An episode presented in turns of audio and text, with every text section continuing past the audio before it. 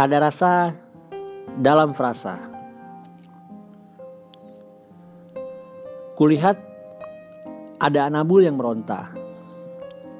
Intuisi membuat banyak pola. Hanya menata kata dan berkaca-kaca. Ah benar, aku menikmatinya.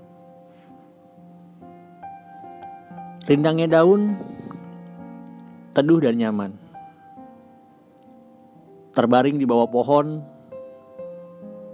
Ah benar, aku menikmatinya. Kau tuangkan secangkir teh di gelasku. Mendungnya Jakarta dan hangatnya tenggorokan. Ah benar, aku menikmatinya. Putih, pantulan ketulusan. Mawar menatap keanggunan. Hanya bisa berteriak lewat kata, Ah benar, aku menikmatinya. Sungai yang mengalir laut sebagai akhir. Hujan turun, uap dari air. Ah benar, aku menikmatinya.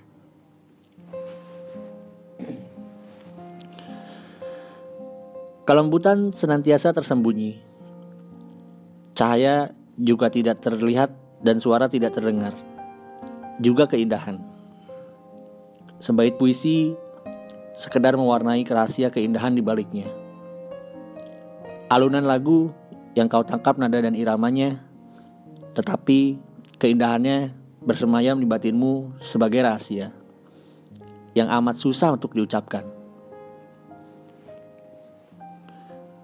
Natsume Soeki dan Futabe Shimei menerjemahkan kata-kata "Aku mencintaimu" sebagai bulan yang indah bukan?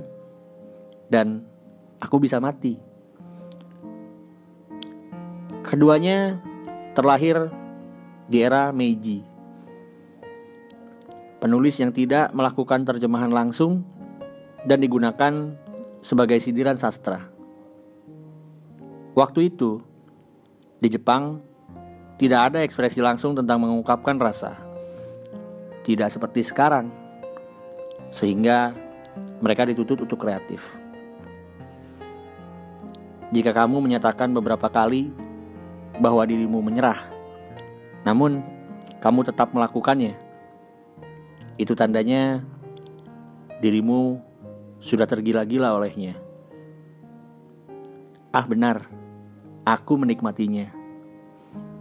Selamat siang.